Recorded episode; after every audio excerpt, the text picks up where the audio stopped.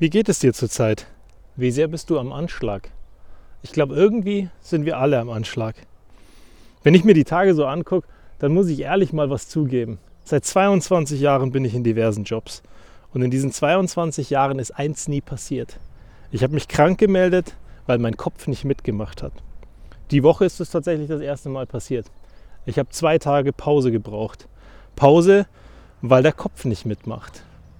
Ich habe gelernt, das nennt man Mental Health Kranktage oder Mental Wellbeing. Und naja, cool fand ich es nicht, dass ich es gebraucht habe.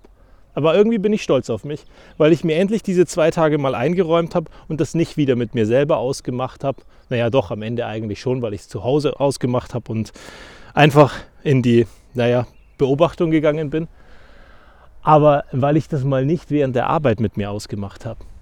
Weil ich gesagt habe, naja, nur dass der Körper nicht fit ist, ist bisher mein Grund gewesen, dass ich nicht in der Arbeit war. Also eigentlich so gut wie nie. Bis auf einmal damals, vor knapp acht Jahren, als ich ein halbes Jahr ausgefallen bin mit einem Gendefekt. Nur wegen harten Grippen, erkälteten Infekten oder irgendwas. Wenn die Stimme überhaupt nicht mehr mitgemacht hat. Und selbst da habe ich meistens meine E-Mails gemacht. Weil ich einfach nicht der Typ bin, der sich krank meldet, wenn es ihm nicht gut geht. Ich sage, naja gut, komm, pack an. Wenn du anpackst und gute Sachen machst, dann wird es dir besser gehen und dann wirst automatisch du auch heilen. Diesmal habe ich Pause gebraucht, weil so viel außenrum auf mich einprasselt und wahrscheinlich auf uns alle einprasselt, dass uns einfach nicht gut tut. Leute, die in ihrem Umgang einfach die Basics verlernt haben, die sich nicht zeigen, die Mikrofone, die aus sind, die Kameras, die aus sind, der herzliche Umgang, der nicht mehr da ist. Und sorry, so scheiße es klingen mag, es macht mich kaputt. Am ersten Tag, als ich krank war, hat mir eins wahnsinnig gut getan. Als ich die Kinder in Schule, Kindergarten und Kita abgeholt habe, war ich eine knappe halbe Stunde in der Kita. Und diese halbe Stunde in der Kita gibt mir wahnsinnig Energie, weil das sind Kinder und Kinder sind ehrlich. Die finden dich gut, die finden dich schlecht, die machen Spaß mit dir, die haben gute oder schlechte Laune und die sind hundertprozentig einfach so, wie sie eben sind. Und nicht anders, nicht verstellt oder sonst irgendwas. Die sind direkt und die kommunizieren mit dir. Und menschliche Nähe hat mir wahnsinnig gut getan, dass da einfach Leute sind, die ich sehe, die sich nicht zurückziehen können, die das Mikrofon ausmachen können oder die Kamera ausmachen können. Und dann bleibt unterm Strich nichts mehr an Gefühl da. Normalerweise bin ich ein Mensch, der sehr viel Gefühl wahrnimmt. Und auch wenn der andere sein Mikrofon aus hat oder seine Kamera, dann spüre ich trotzdem, was da ist. In der letzten Zeit ist mir das ein bisschen abhanden gekommen, weil viele Menschen überhaupt nicht mehr sich, sich oder mich an sie ranlassen sich spüren.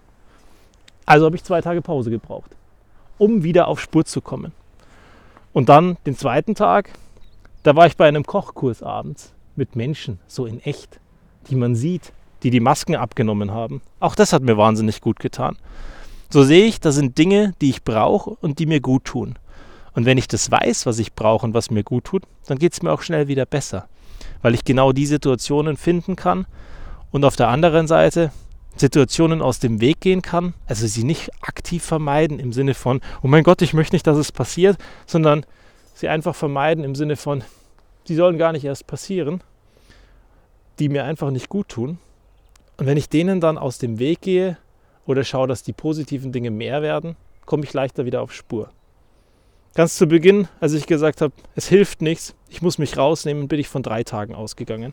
Der erste Tag fiel mir schwer, der zweite Tag war okay, und am dritten Tag war ich wieder im Büro, weil es mir gut ging, weil es okay war, weil ich mich gefreut habe auf die Leute, die in den Terminen da heute kommen und weil ich wusste, dass die Sachen, die da passieren, mir gut tun. Und trotzdem, gestern Abend ist mir dann wieder was Blödes passiert.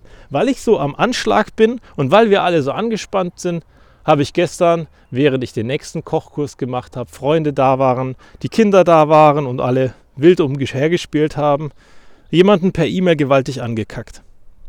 Ich bin nicht stolz auf mich. Ich finde es nicht toll. Und ich finde es scheiße, dass es passiert ist. Weil ich nicht in der Reflexion da war, weil ich nicht im Moment war und weil ich jemanden angekackt habe, der es überhaupt nicht verdient hat. Der mir keinen Grund dazu gegeben hat. Nur in dem Moment hat so viel auf mich eingeprasselt, dass ich es nicht gepackt habe und blöderweise mir Luft gemacht habe. Und das gegenüber einem Dritten. Und das ist scheiße, wenn wir das machen. Weil welches Recht haben wir, einen Dritten anzukacken, bloß weil es uns kacke geht? Ich meine, gut, wir haben uns unterhalten, wir haben das geklärt, es ist in Ordnung.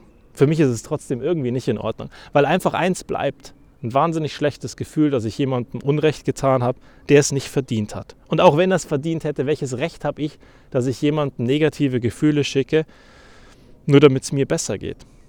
Zu meinen Kindern sage ich immer, ganz ehrlich, wenn du etwas tust, damit es dir besser geht, aber du weißt, dass es dem anderen schlechter geht, dann denk mal drüber nach. Denk mal ein bisschen länger drüber nach. Lass es mal einen Tag sacken.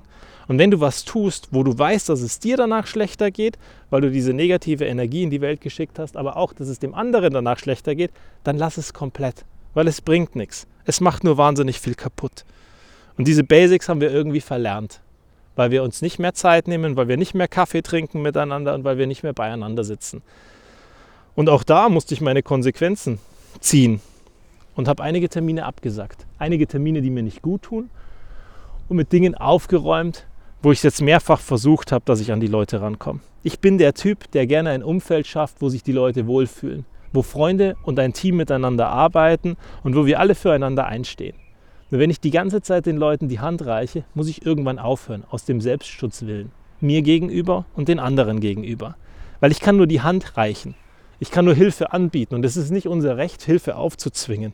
Und wenn du da einen siehst, wo du sagst, Mensch, ich glaube, der braucht ein bisschen mehr Unterstützung, dann hast du nicht das Recht, diese Unterstützung ihm aufzuzwingen. Weil er muss selber an den Punkt kommen, wo er sagt, ja, bitte hilf mir oder bitte sei da oder bitte lass uns reden. Du kannst das Gespräch anbieten, du kannst Hilfe anbieten. Du kannst sagen, dass du da bist und du kannst sagen, wie wichtig dieser Mensch dir ist. Aber du hast nicht das Recht, ihm Hilfe aufzuzwingen. Weil Hilfe, die du ihm aufzwingst, bringt am Ende überhaupt nichts, weil er aus seinem Loch alleine rauskommen muss. Und genau das sind die Dinge, die wir lernen sollten und die wir uns vor Augen halten sollten. Und dann müssen wir Grenzen machen, Grenzen ziehen. Meine Grenzen waren, dass ich ein paar Dinge beendet habe und mit Leuten aufgefüllt habe, die mir wahnsinnig gut tun.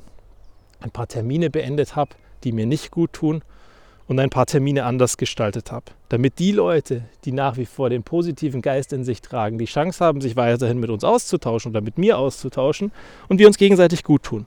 Und die anderen Leute, die aktuell da keine Lust drauf haben, gar nicht mehr die Chance bekommen, uns alle runterzuziehen. Weil am Ende muss jeder seine Leistung bringen in seinem Job und muss jeden Tag gut sein und muss jeden Tag auf eine Art und Weise produktiv sein.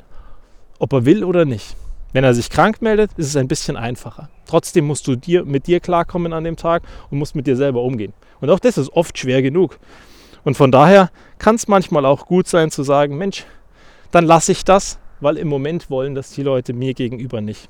Aber nur wenn du vorher die Hand gereicht hast, nur wenn du vorher die Hilfe angeboten hast und wenn du auch ganz klar kommuniziert hast, was dir passt und was dir nicht passt. Grenzen setzen. Und das, wo ich gestern ausgerastet bin, war genau so eine Grenze, die ich zieht, ja, ziehen wollte, die ich gezogen habe. Nur eigentlich war sie absolut nicht nötig. Weil die Person mir gegenüber hat es nicht verdient gehabt und nicht gebraucht gehabt. Und ich habe überreagiert. Und auch dazu müssen wir uns eingestehen, wir sind alle nicht perfekt und keiner von uns muss es sein. Und es gibt Tage, da ist man einfach kacke. Auf irgendeine Art und Weise. Und es ist auch nicht schlimm, weil du bist da nicht in Summe scheiße, sondern du bist halt einfach in dem Moment überfordert, hast ein Problem oder was auch immer. Und das kommt vor.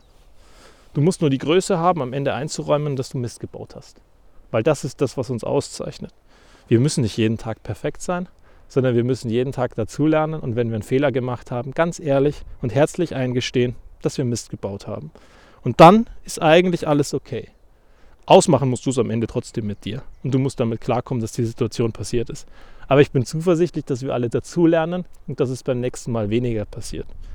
Ich für meinen Teil werde hitzige E-Mails nicht mehr schreiben. Also nicht mehr direkt schreiben. Wenn ich hitzig bin, wenn ich mich aufrege, wenn ich emotional bin, formuliere ich die E-Mail, speichere sie in meinen E-Mail-Entwürfen ab und mache mein Outlook aus. Und wenn am nächsten Tag es immer noch da ist, werde ich sie aufmachen und nochmal drüber nachdenken, ob genau die Worte, die ich da gewählt habe, die richtigen sind. Dann werde ich sie umformulieren und dann abschicken, wenn es absolut nötig ist. Ansonsten werde ich es einfach sein lassen.